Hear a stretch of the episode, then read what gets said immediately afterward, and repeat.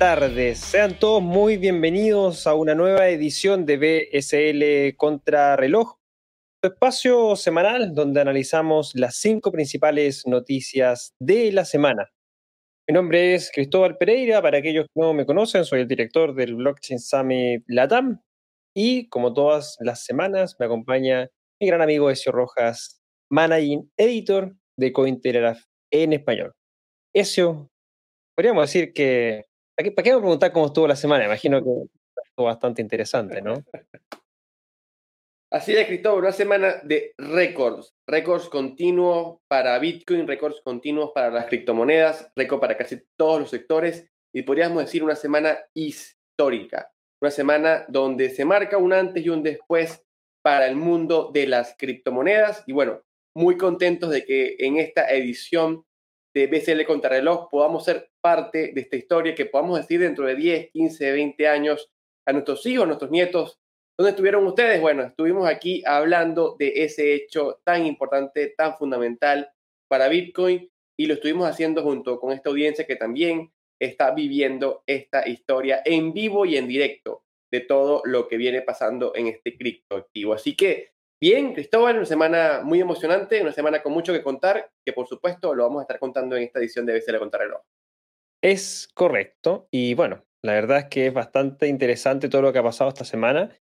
Y bueno, para ello, este programa busca entregarte las cinco principales noticias de la semana. Esta es la edición número 65 de hoy, viernes 22 de octubre y antes de iniciar con esta edición, si te parece bien, Ezio, vamos a iniciar agradeciendo a nuestros sponsors que hacen posible el desarrollo de este programa.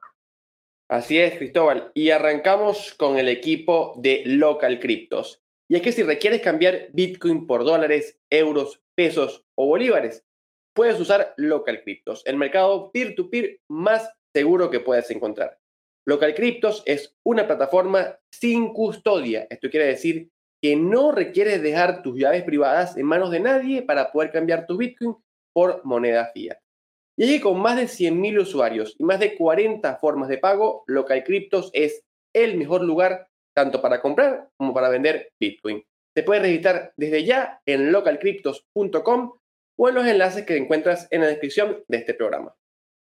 Bueno, también queremos dar la más cordial bienvenida a un nuevo sponsor que se nos une el día de hoy y a partir de hoy y por las próximas semanas nos estará acompañando donde les queremos brindar la más cordial bienvenida y es Amber Group.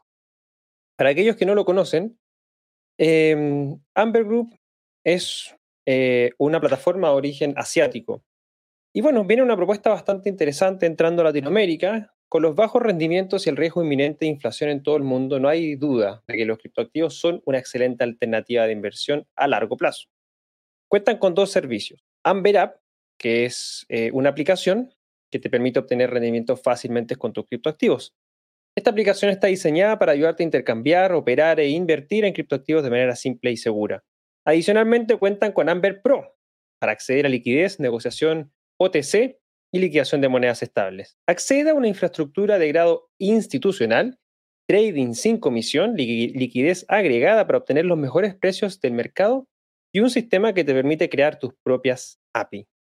Comienza tu viaje con Amber App y Amber Pro, donde te ayudarán a acceder a rendimientos y gestión de riesgos en diferentes criptoactivos.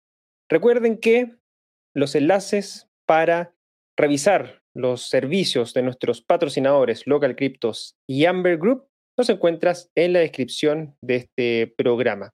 Antes de continuar, Ezio, ¿te parece si nos vamos a hacer un recap de lo que vimos la semana pasada?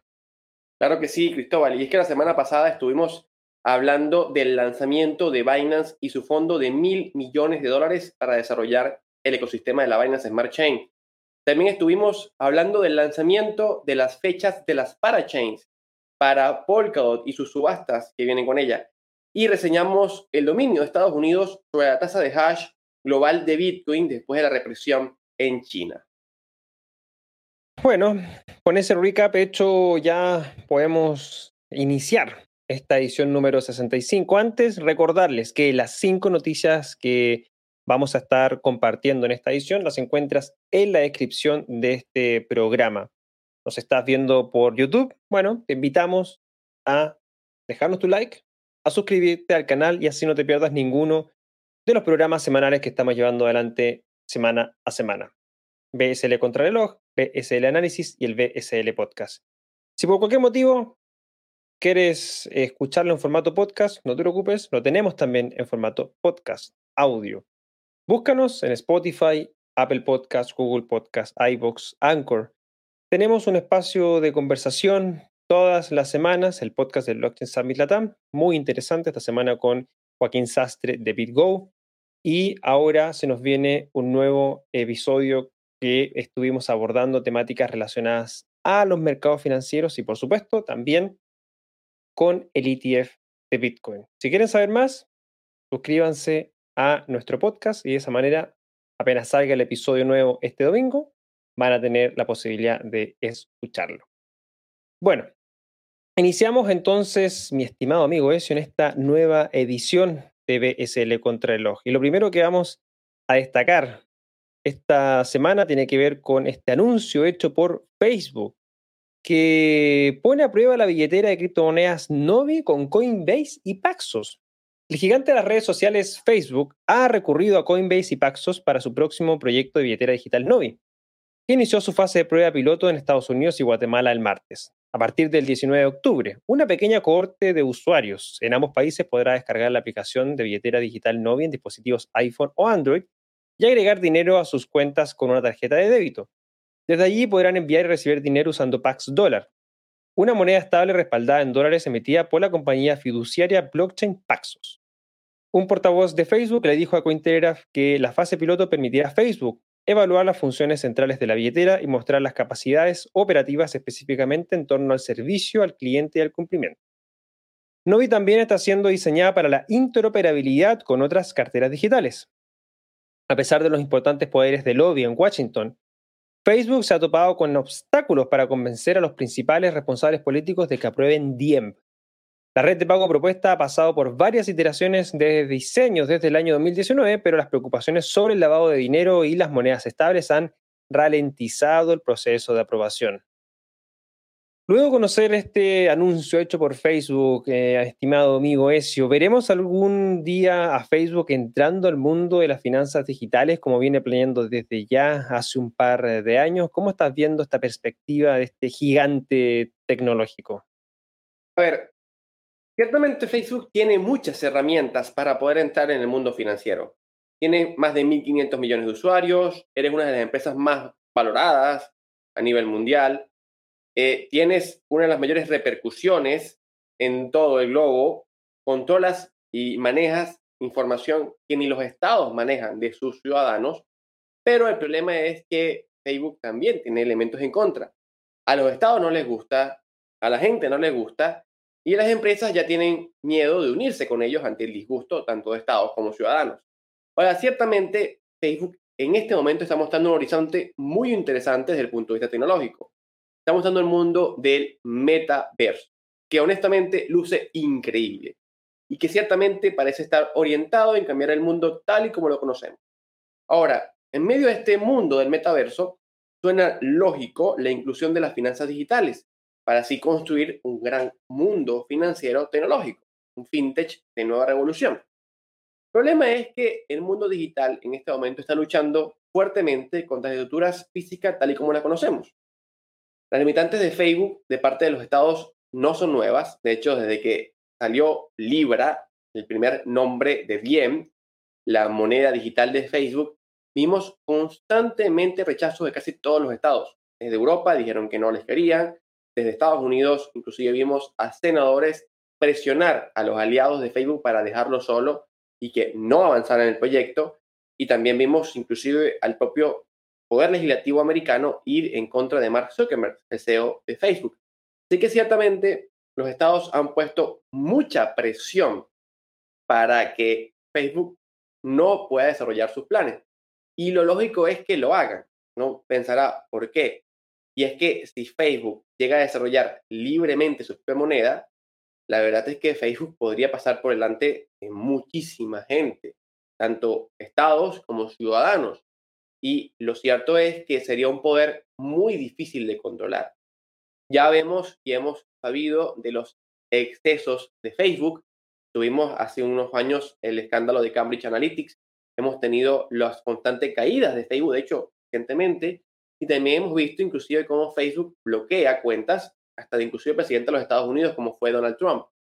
Todo esto, por supuesto, ha llevado a que se piense muy bien el poder que tienen las redes sociales. Y un poder ahora donde también se le dé la llave del tema financiero, a los estados no les gusta. Y a los ciudadanos obviamente también les genera mucha preocupación. Ahora bien, ¿qué puede hacer Facebook para saltar los bloqueos de los estados y poder también permitir que sus ciudadanos o sus usuarios en este caso tengan mayor confianza, yo creo que una solución muy poderosa podría ser el uso de Bitcoin en toda esta ecuación. Sin embargo, hay que ver muy bien cómo Facebook pensaría tener un cierto control en Bitcoin. Yo creo que sería un elemento más interesante poder ver algún día Bitcoin en Facebook, que sea parte de ese metaverso que plantea Mark Zuckerberg, pero yo no creo que sea algo que veamos en el corto plazo. Que sea interesante, sí lo creo. Que pueda cambiar el mundo tal y como, lo conocemos, también lo puedo creer. Pero que Facebook lo vaya a aplicar, está un poco en duda. Para mí, el plan de Facebook es ir adelante con su moneda digital, pero creo que va a tener muchos contratiempos para poder aplicarlos algún día en el mundo real. ¿Cómo ves tú, Cristóbal, esta implicación de Facebook con todo este mundo financiero? Sí, no, yo, yo comparto ese punto de vista. O sea, creo que acá lo que está planteando Facebook desde el año 2019 es llevar adelante este proyecto. Y, prácticamente pudiésemos decirlo sea como sea, porque crea un consorcio de 28 empresas, presenta el proyecto Libra, es rechazado, las empresas salen, sigue adelante con su proyecto, lo reformula, lo desarrolla. Creo que Facebook sabe que tiene un tremendo potencial, tiene más de 2 mil millones de usuarios en el mundo eh, cuenta con prácticamente un, llamémoslo así, un sistema de resolución de disputas interno, o sea, casi que un, sistema judicial. Le falta solamente tener un sistema monetario y, se transforma en el país más grande del mundo, sumado también a este concepto del metaverso que ya Mark Zuckerberg ha venido planteando hace bastantes semanas atrás. Creo que apunta hacia eso, a generar esta especie de país digital llamado Facebook, donde pueda reinar su propia moneda, su propio sistema financiero.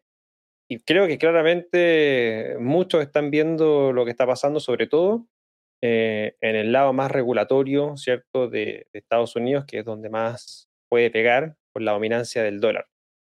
Así que creo que hay que tener mucho ojo con lo que está haciendo Facebook, un trabajo que me parece a mí eh, silencioso, con algunos, algunos matices, algunas aristas que ha estado anunciando, como por ejemplo esta, pero que puede sorprendernos en cualquier momento. Así que creo que hay que estar bastante atento a lo que puede suceder con, con Facebook, mi amigo Ezio. Y bueno, Cristóbal, continuamos la semana con ya noticias históricas, y es que Bitcoin alcanza oficialmente un nuevo máximo histórico por encima de los 65 mil dólares. Esta semana vimos cómo el precio de Bitcoin ha alcanzado un nuevo máximo histórico en dólares estadounidenses a medida que la tan esperada subida empuja el par Bitcoin dólar al descubrimiento de precio. Los datos de Cointelegraph Markets Pro y TradingView mostraron que Bitcoin rompió el tope de los 64.900 dólares establecidos en el mes de abril. En el segundo día de trading de popular fondo cotizado en bolsa o ETF en inglés de Bitcoin, Bitcoin Strategy de ProShares, el, el precio del par Bitcoin dólar volvió a subir antes de la apertura de los Estados Unidos, una práctica que la ha caracterizado el par en los últimos días. Esta semana ya ha visto máximos históricos para Bitcoin frente a varias monedas fiat importantes como pueden ser el euro y otras más.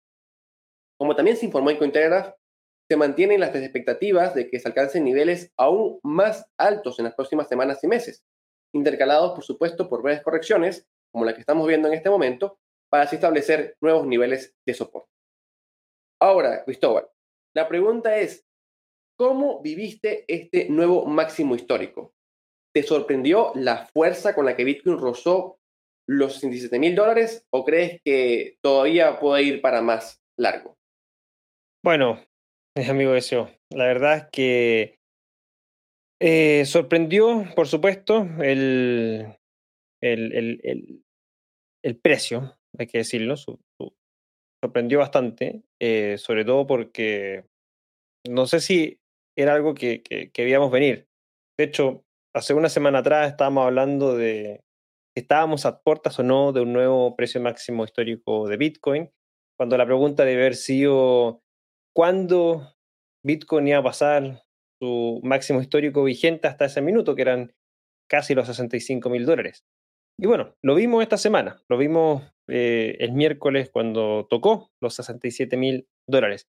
Respecto a tu pregunta, no me pude dar cuenta, estaba en plena grabación de un, de un curso que estamos desarrollando junto con Platzi Blockchain Academy Chile, así que entre grabación ahí como que de repente me di cuenta de, este aumento en el precio, que bueno, eh, quedó reflejado porque justo también en una de las clases era compartir eh, cómo adquirir criptomonedas y, y al navegar por diferentes plataformas de intercambio eh, vimos el precio que, que, había en ese momento y claramente quedó al menos registrado ese hecho histórico en ese curso. Pero respecto a la, a la pregunta concretamente, eh, respecto a la fuerza, fíjate que eh, con lo que vimos a Bitcoin superar los 67.000, no fue la misma, con la misma fuerza, el mismo interés de lo que fue en abril, cuando había alcanzado su último precio máximo histórico. Según el sitio web data.bitcoinity.org, el volumen de trading del pasado 14 de abril algunos de los principales exchanges de criptomonedas alcanzó los 100.000 bitcoins comercializados en el rango 24 horas. Sin embargo, el precio máximo alcanzado el pasado miércoles tuvo una comercialización de menos de 100.000 bitcoins en el rango de 24 horas. Esta información proviene de algunos de los principales exchanges de criptomonedas, no viene de todos los exchanges de criptomonedas y menos de las plataformas P2P, solamente para aclarar, pero al menos nos puede dar una cierta noción respecto del tema principal, que es el interés, ¿cierto? La fuerza con la que vimos subir el precio de Bitcoin. Ahora, eso no significa, desde mi punto de vista, de manera muy personal, que el, último precio máximo que vivió por, por, por Bitcoin eh, sea de menos interés del precio máximo histórico vivido anteriormente. Mi conclusión es que como ya hemos visto y lo hemos analizado en las últimas semanas, incluso lo analizaremos en esta edición también, la cantidad de Bitcoin almacenados en exchange, ¿cierto? Para comercializar, ha venido cayendo casi cada mes a mínimos históricos. Por ende, cuando existen shocks de mercado como la noticia del lanzamiento del ETF, claramente hay más interés de ir a comprar esta criptomoneda. Al llegar los inversores a comprar eh, Bitcoin a los exchanges, obviamente llegan con sumas de dinero importantes, eh, se acumulan, obviamente, pero hay poca oferta, porque hay pocos Bitcoins en el exchange. Eso hace que el precio pueda subir rápidamente, pero que el volumen de comercialización no sea tan alto, porque claramente hay pocos Bitcoins en el exchange.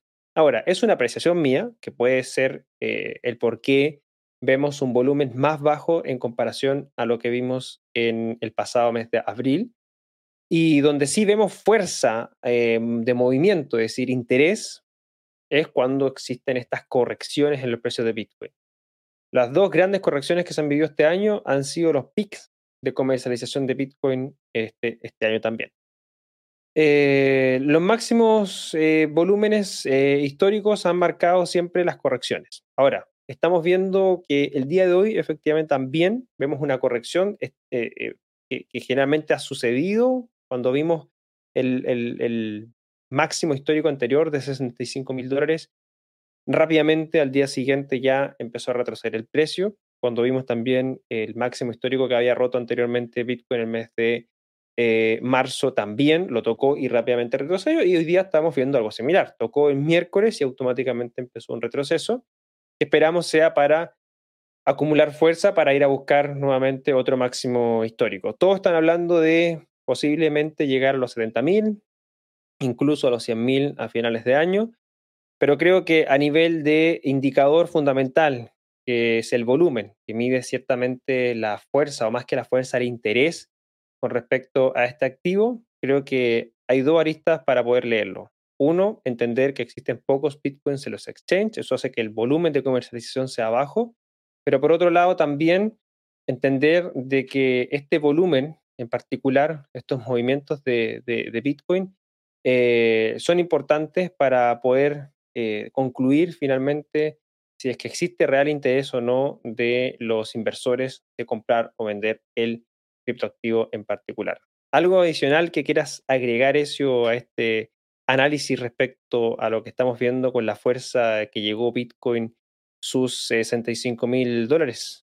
Me llama la atención esto que mencionas de que por la menor cantidad de Bitcoin en los exchanges haya habido un menor volumen y ciertamente pudiera este, afirmarse como algo valedero.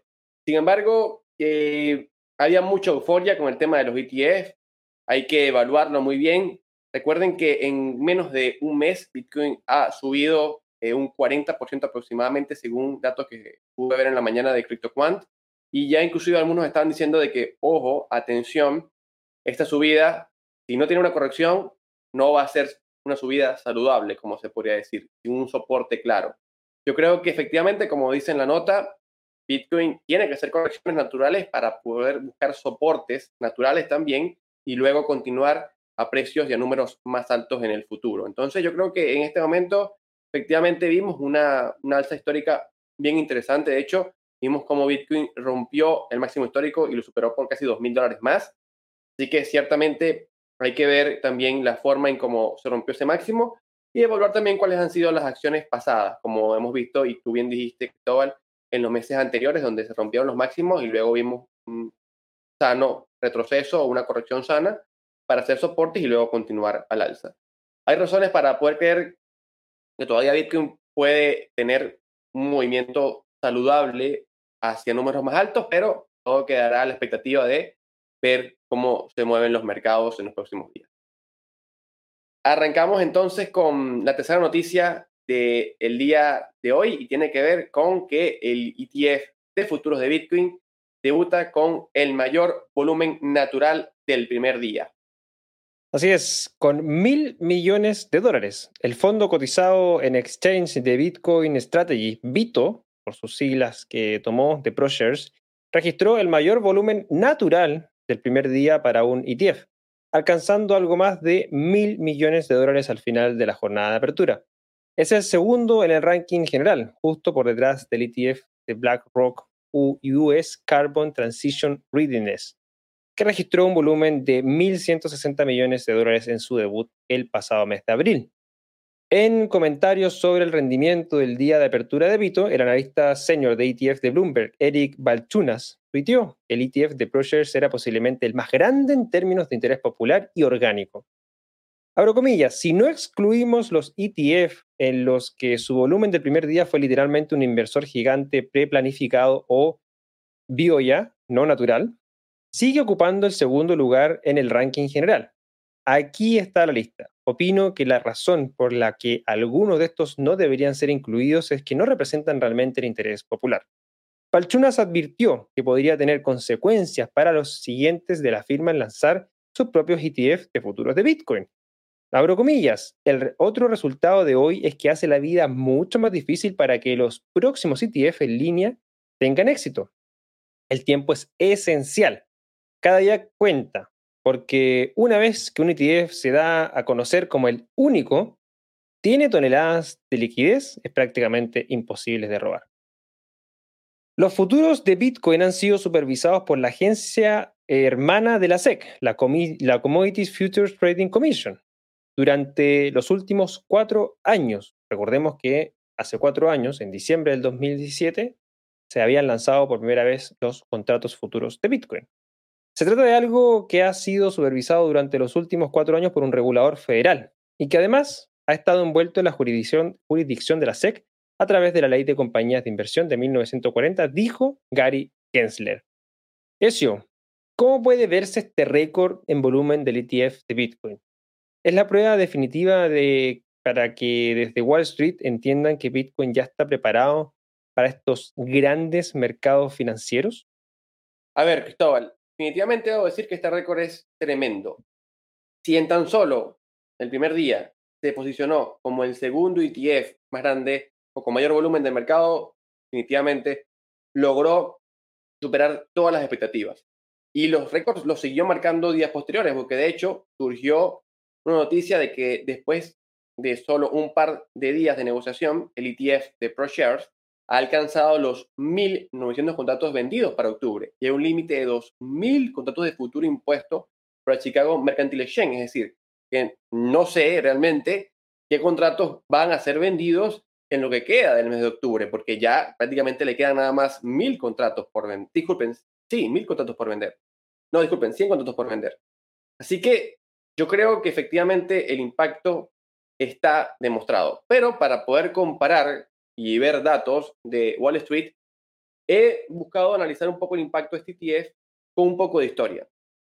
Para ello, evalué cómo fueron los primeros días del primer ETF del oro en Estados Unidos. El primero fue el SPDR Gold Trust ETF, que se lanzó en noviembre del 2004. Este ETF marcó en su momento un récord que logró movilizar unos mil millones de dólares en activos bajo gestión en apenas tres días. Y en 15 meses había recaudado 5 mil millones de dólares bajo gestión y en tres años la marca de los 10 mil millones de dólares. Ahora bien, esta semana, en tan solo dos días, el ETF de Bitcoin de ProShares se ha convertido en el fondo que más rápido ha alcanzado los mil millones de dólares en activos bajo gestión, llegando a movilizar 1.100 millones de dólares en tan solo 48 horas, rompiendo así el récord del primer ETF del oro en la historia y logrando además demostrar su presencia. Y de hecho es posible que todo este gran impacto disminuya un poco en lo que es el dato de ProShares, porque en tan solo dos días, es decir, apenas el tercer día de mercado de ProShares, hemos visto hoy, 22 de octubre, la entrada de la Valkyrie Bitcoin Strategy ETF, el segundo ETF de futuros de Bitcoin, que hoy por hoy ya entrando en la bolsa de Nasdaq para también ofrecer a los inversores una opción para poder, poder estar expuesto ante el precio de Bitcoin. Ahora bien, ¿Qué cambia este ETF? Porque este ETF es un cambio importante para el mercado y sobre todo para Wall Street. Ciertamente este ETF viene a moldear un poco lo que viene a ser la participación de Bitcoin dentro de los mercados. Estamos hablando de que cambia una gran cantidad de elementos de propios de Bitcoin que han imposibilitado a muchos inversores. Estamos hablando de que no tienen que lidiar con ver dónde van a almacenar Bitcoin, con el tema de la custodia, que es un tema que da muchos dolores de cabeza para los grandes gestores de fondos, si tienen que darle las llaves privadas al gestor principal, si tienen que darle las llaves separadas entre los empleados, tienen que contratar con una empresa externa como Tapo o como un exchange como puede ser Coinbase. Y ahora finalmente le permites al inversor exponerse al precio de Bitcoin con elementos más sencillos como los que conoce, que son el ETF. Así que ciertamente, como lo mencioné al principio, este es un elemento histórico, un récord que de verdad planta a Bitcoin en un antes y un después y que permite a Bitcoin entrar en un mercado con mucha más liquidez del que tenía anteriormente. Aunque, ojo, todavía creo que lo mejor está por venir. Mucha gente ha estado mencionando continuamente la necesidad de plantear las diferencias entre un ETF de futuros y un ETF en mercado spot de Bitcoin ciertamente hay una gran diferencia. En los mercados de futuros nada más vemos un derivado donde justamente lo que se exponen es al precio de Bitcoin. Si estuviéramos viendo un ETF en spot, como fue el que se planteó en el 2004 en el primer ETF del oro, estuviéramos viendo exposición directa para los inversores para con Bitcoin. Y eso yo creo que va a marcar efectivamente la revolución total de Bitcoin porque va a exponer directamente a los inversores a Bitcoin. Ya no un derivado, sino directamente con Bitcoin. Y ese es uno de los objetivos que pudiéramos ver en los próximos días. Ya eh, Barry Silbert de Grayskull, el CEO de Grayskull, ha planteado que están trabajando directamente sobre eso y esperemos ver en los próximos días o semanas una respuesta de la Securities and Exchange Commission para poder ver finalmente el primer ETF de Bitcoin Spot de la historia y además ver cómo va a revolucionar los mercados. ¿Cómo viste tú, Cristóbal, este avance del ETF en Wall Street? Bueno, como tú bien lo mencionaste, yo creo que hay mucho, mucho por, por desarrollar aún a nivel de instrumentos financieros. De hecho, es interesante la conversación que, que tuve esta semana respecto a lo que tiene que ver con temáticas de, eh, de mercados financieros en el podcast del Blockchain Summit Latam. Y bueno, creo que fue bastante completo tu análisis en el sentido de dejar claras esas diferencias de, de, un ETF de futuros y un ETF obviamente de Bitcoin Spot.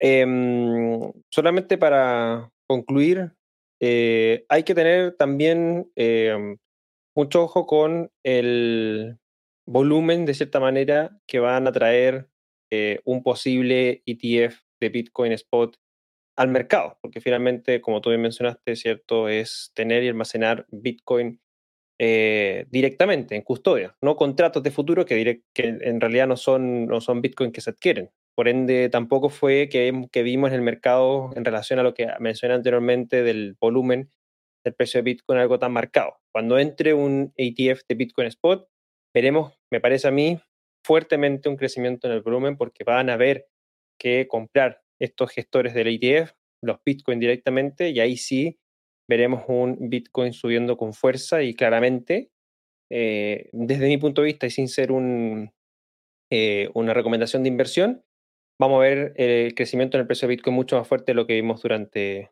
durante esta semana.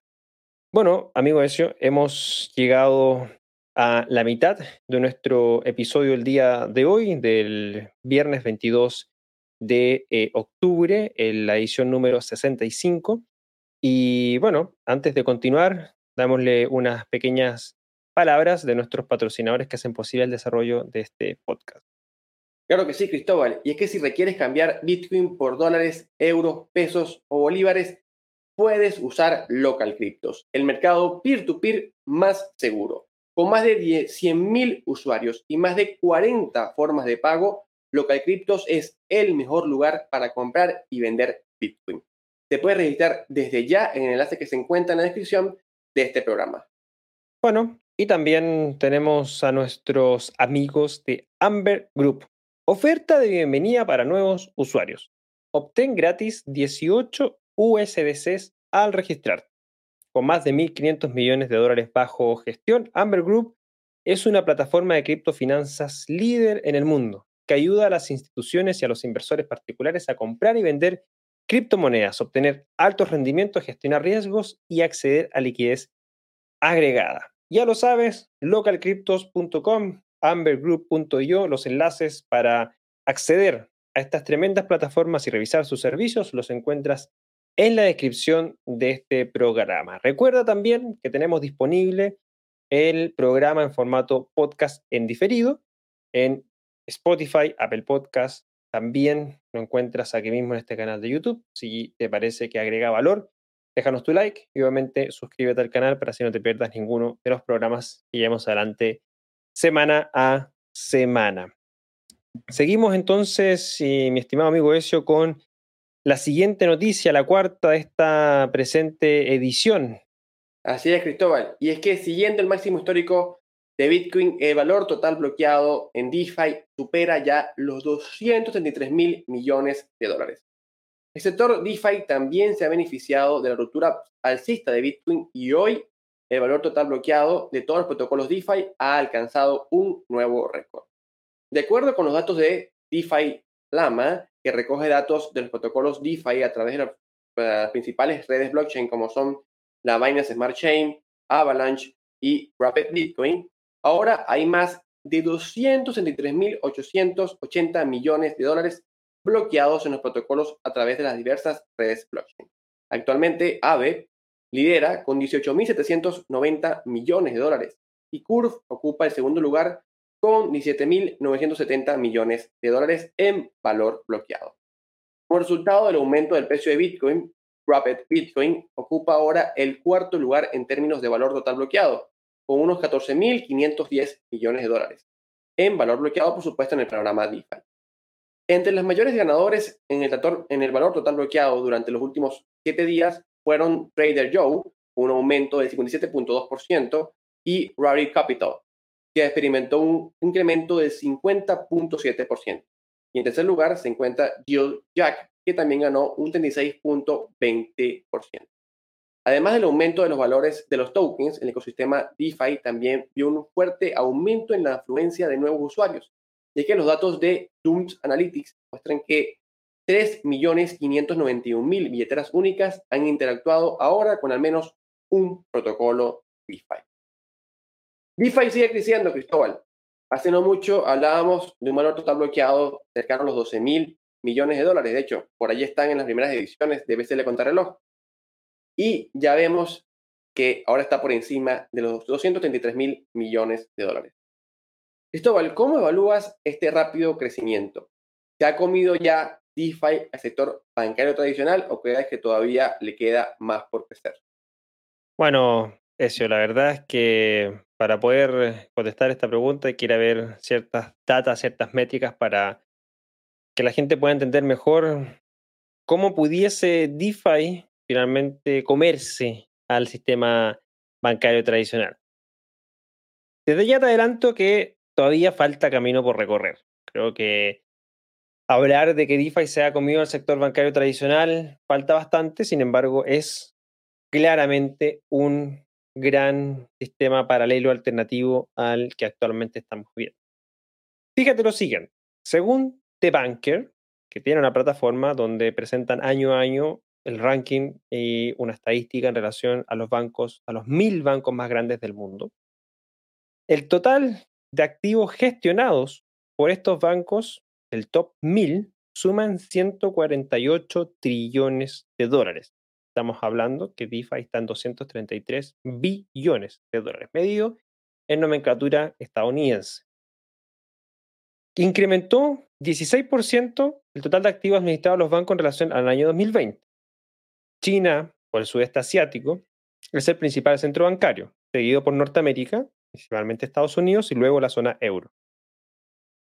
Ahora bien, al separar esto y analizar esto por ranking, te comento que todo el ecosistema DeFi, si fuera un solo banco, no alcanzaría ni a estar dentro del top 100 de esta lista de los mil bancos más grandes del mundo.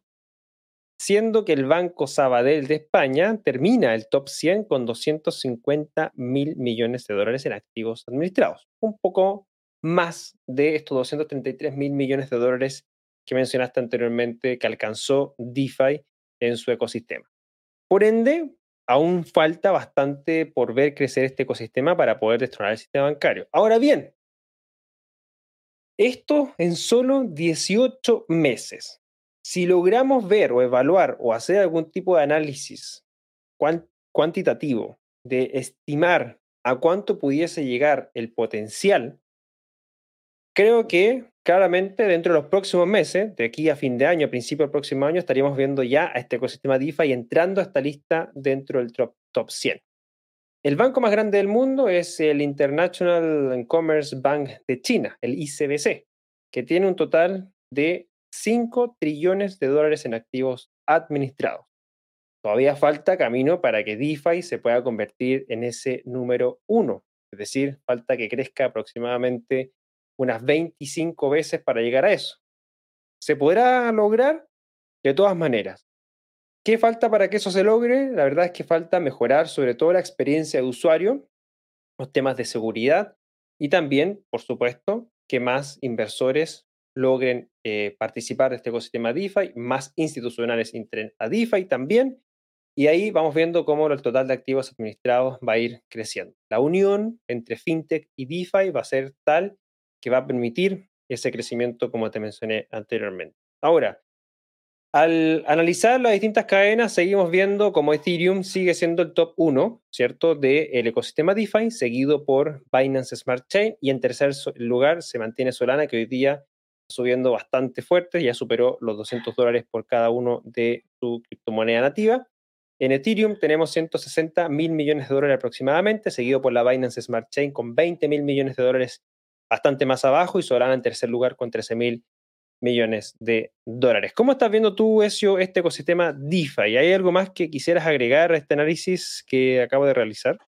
No, Cristóbal, creo que el análisis que presentas tú está bastante completo y efectivamente demuestra que todavía queda mucho crecimiento por delante.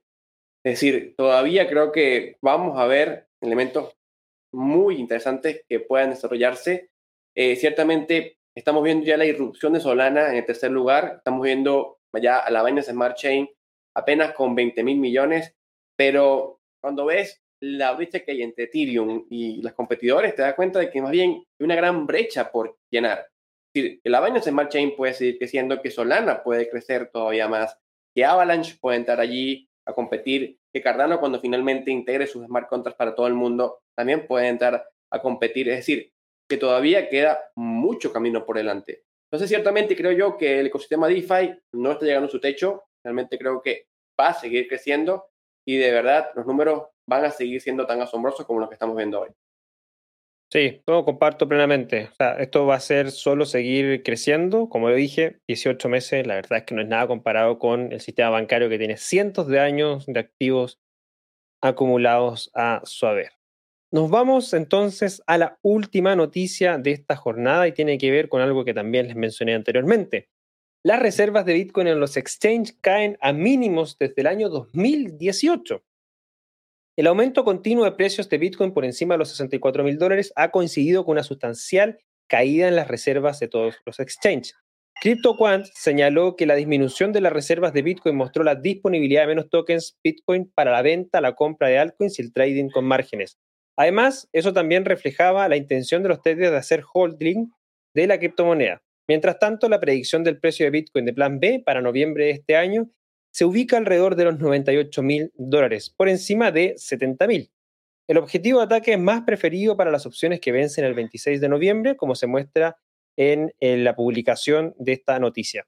El cofundador de Fundstrat Global Advisors, Tom Lee, dijo que anticipó que los ETF de Bitcoin atraerían al menos 50 mil millones de dólares en los próximos 12 meses, reafirmando el precio objetivo de fin de año de 100 mil dólares de su equipo para Bitcoin. Ahora, ¿se vendrá finalmente este eh, shock supply, Ezio? ¿Cómo crees que afectará esto al precio de Bitcoin de aquí al mediano plazo? Bueno, Cristóbal, este tema de las reservas de Bitcoin fue ampliamente estudiado por empresas de análisis de datos esta semana, como por ejemplo Glassnode CryptoQuant, ¿no? Y esta semana mantuve viendo un poco los gráficos y pude sacar algunas conclusiones. Según datos de CryptoQuant, para el 20 de octubre quedaban 2.377.000 unidades de BTC. Quedan menos BTC que eh, lo que había en comparación el mercado el 18 de abril, cuando habían 2.391.000 y se había marcado el anterior récord. Es decir, estamos hablando que para el 20 de octubre habían unas 20.000 unidades de Bitcoin menos en comparación con aquel momento. Asimismo, esta semana también se pudo ver que el Exchange Net Position a lo largo de esta carrera alcista se ha ralentizado enormemente, lo que implica que tampoco se han visto una gran cantidad de traders depositando sus Bitcoin en los exchanges para obtener ganancias ante los precios vistos esta semana. Ahora bien, ¿qué podemos esperar para el futuro? Ya hablamos un poco de lo que vimos esta semana, pero vamos a hablar un poco del futuro. Es difícil poder dar un precio preciso donde digamos, bueno, por esta razón Bitcoin va a los 100 mil o a los 200 mil dólares y decirlo esto lo va a alcanzar en noviembre, en diciembre. Pero lo cierto es que estamos viendo una escasez importante en la oferta de Bitcoin y además yo creo que va a seguir disminuyendo con el tiempo. En el 2024, en unos dos años y medio, se viene un nuevo halving que generará una nueva disminución de la recompensa en el bloque. Vamos a ver 3.125 unidades de Bitcoin como recompensa. Y además, para el 2030 ya se planea que exista un 98% de todos los Bitcoin existentes, es decir, de los 21 millones de Bitcoin. Obviamente, sabemos que Bitcoin está programado para ser escaso y es su política monetaria para poder funcionar. Ahora bien, estamos viendo además que en el mercado la demanda no parece disminuir, sino que más bien va en aumento. Como mencionamos, la atención de un ETF de Bitcoin en spot, es decir, Bitcoin al contado, está porque si existe ETF, lo que vamos a ver es que todavía va a aumentar más la demanda del Bitcoin existente, es decir, de algunos de los 21 millones de Bitcoin van a ser todavía más demandados porque este ETF tiene que adquirir estas unidades de Bitcoin para poder cubrir las exposiciones de sus clientes. Es decir, no pueden sencillamente tener contratos de derivados como tienen los ETF actuales, sino que tienen que darse la labor de adquirir de forma manual, es decir, de forma directa, los Bitcoin para exponer a sus clientes. Así que si esto llega a pasar, ciertamente la verdad es que vamos a ver todavía una mayor adopción de Bitcoin por parte de los institucionales. Además, también hemos visto que tan solo la adopción institucional va muy pequeña, es decir, nada más hemos visto una o dos empresas ir en serio con la adopción de Bitcoin como parte de su reserva. Nada más podríamos decir, si quieren, a Michael Saylor con MicroStrategy y Tesla, que también adquirió en su momento 1.500 millones de dólares en Bitcoin. Fuera de ellas, son muy pocas las empresas que han apostado realmente sus activos de caja para Bitcoin. Hemos visto pequeños pasos, como por ejemplo empresas como las naciones, eh, regionales, como Mercado Libre, que adquirió recientemente unos 15 millones de dólares en Bitcoin. Pero lo cierto es que todavía no hemos visto empresas dar ese gran paso para poder adoptar Bitcoin. Tampoco hemos visto a grandes fondos de eh, lo que pueden ser jubilados, pensionados, entrar fuertemente en Bitcoin eh, de forma directa. Y ciertamente, si lo llegan a hacer, todavía va a aumentar más la demanda del activo. Es decir, en conclusión, la demanda de Bitcoin en este momento es alta, pero lo que podríamos ver para el futuro es que todavía puede seguir aumentando. Hay razones para creer que en un futuro aumente aún más la demanda de Bitcoin. Pero ante ese aumento de demanda, lo cierto es que Bitcoin funciona muy diferente al resto de los activos, porque cuando vemos, por ejemplo, un aumento en la demanda de petróleo, del oro, lo que sucede es que sus productores dan más energía, dan más esfuerzos y aumentan la oferta del activo para poder satisfacer esa demanda. En Bitcoin sucede al revés, puesto que lo que vemos es que mientras mayor demanda haya, ciertamente los productores van a generar más energía para poder producirlo, pero esa energía efectivamente van a producir más Bitcoin más rápido no más, sino más rápido, pero eso no va a aumentar como tal la oferta porque la oferta ya está determinada y delimitada por su programación desde el inicio. Así que ciertamente Bitcoin y su elemento de escasez tarde o temprano va a afectar directamente en el precio y muy seguramente los exchanges, inclusive en un futuro, empiecen a ofrecer derivados de Bitcoin ante la imposibilidad de suplir a toda su audiencia o todos sus clientes de los Bitcoin que se puedan querer en el mercado de spot. Así que, efectivamente, Cristóbal, vamos camino hacia ese shock supply por cómo se están dando las cosas, por cómo se están dando los elementos y tarde o temprano esto va a afectar al precio. ¿Cómo ves tú, Cristóbal, todo esto del supply de Bitcoin y su escasez en los exchanges? Bueno, Ezio, creo que será lindo el momento, o está siendo lindo el momento que estamos viviendo. Es un activo que claramente, y como bien todos lo sabemos acá, tiene una oferta limitada de emisión, al haber menos disponible para comercializar, las presiones del, crecimiento en el precio son, son más esperanzadoras aún. Y claramente eh, los fundamentos están como para tener un Bitcoin fácilmente por sobre los 100 mil dólares, incluso como se ha mencionado anteriormente, muy cercano a la capitalización del oro, que pudiese llegar a los 500 mil, 600 mil dólares por unidad de Bitcoin. Algunos claramente también han mencionado un precio de Bitcoin por sobre el millón de dólares, así que, bueno, eh, es, interesante ver lo que está pasando como a Bitcoin como un instrumento financiero, un activo, eh, hoy día activo especulativo, quizás a mediano plazo activo realmente de resguardo de valor, eh, como lo es el oro, pero falta todavía madurez del activo. Estamos recién viendo el camino hacia, hacia la adultez, bastante joven este, este activo aún, pero, pero nada, estamos acá porque claramente tenemos plena confianza en que Bitcoin va a ser un activo de reserva global y quizás cuáles son las otras formas que se va a ver el activo también. En esta misma conversación que tuve en el, en el, en el podcast con Hernán, eh, fue que mencionó eh, que si más países vayan adoptando Bitcoin como moneda de curso legal, como El Salvador, bueno, eh, bastante van a ser los cambios que se van a ver a nivel global. Fondo Monetario Internacional tendría que reconocer a Bitcoin también como una reserva de valor, eso va a afectar las contabilidades, los registros, la posibilidad de ver realmente a Bitcoin como una moneda. Nada, creo que el momento que estamos viendo es súper interesante, es único. y hay que aprovechar de acumular la mayor cantidad de satoshis posibles mientras podamos. Hemos llegado al final de nuestra edición número 65 del viernes 22 de octubre. Amigo Ezio, ¿qué tan parecido a las noticias de esta semana? Bueno, Cristóbal, como estuvimos mencionando, semana histórica, semana única y que vamos a seguramente recordar por unos cuantos meses de aquí en adelante. Nadie sabe lo que va a pasar, nadie sabe eh, lo que puede venir en el futuro. Esperamos que sigamos teniendo semanas muy movidas. Espero y aspiro que de aquí al final del año no vamos a tener semanas aburridos. Vamos a tener siempre noticias que van a ser de alto impacto, de última hora. Así que, recomendación, póngase el cinturón de seguridad, tenga la mano sus pastillas para la atención y prepárese, porque no parece que vamos a tener un fin de año tranquilo. ¿Será un fin de año bajista, alcista? Bueno, ahí veremos la lucha entre los osos y los toros, pero tranquilo no va a ser.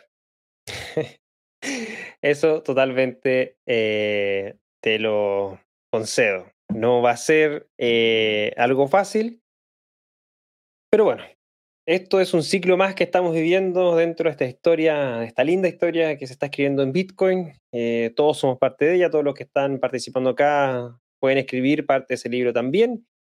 Y bueno, quizás qué estaremos hablando sobre esto en los próximos años. Eh, creo que todavía Bitcoin, DeFi, NFTs y toda la tecnología blockchain tiene mucho que dar y esperamos estar informándote semana a semana sobre las principales noticias de la semana aquí en BCL Contrarreloj. Para eso, necesitamos de tu apoyo, necesitamos de tu like, necesitamos de tu suscripción a este canal de YouTube para mostrar que hay interés claramente en este tipo de programas. Es la única manera que tenemos para saber y conocer si es que este tipo de programas le agrega valor, le suma, es que nos dejen sus likes, sus comentarios, obviamente siempre son bienvenidos. Así que muchas gracias desde ya a todos los que nos han acompañado en esta edición en vivo.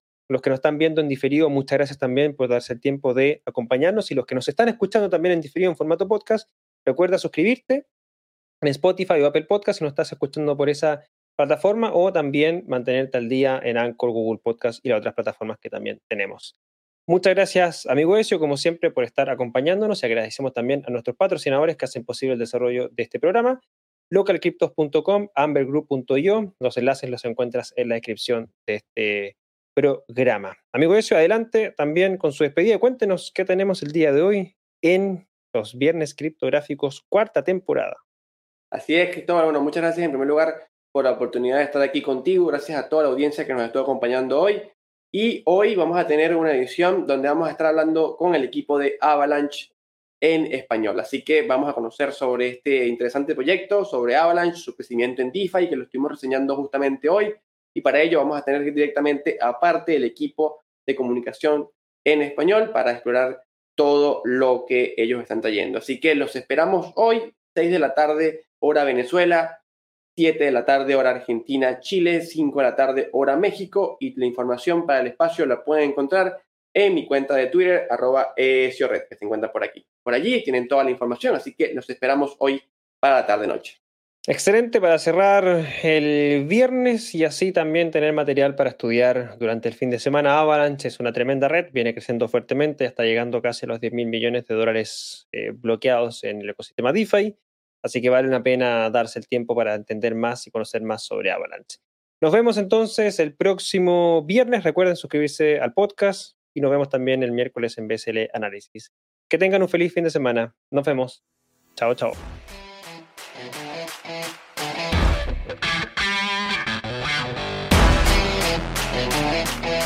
BSL Contrarreloj es una traducción de Latam Tech en conjunto con Cointelegraph en español.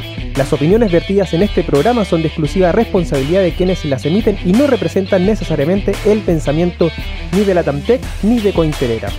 No entregamos recomendaciones de inversión, te invitamos a realizar tu propia investigación.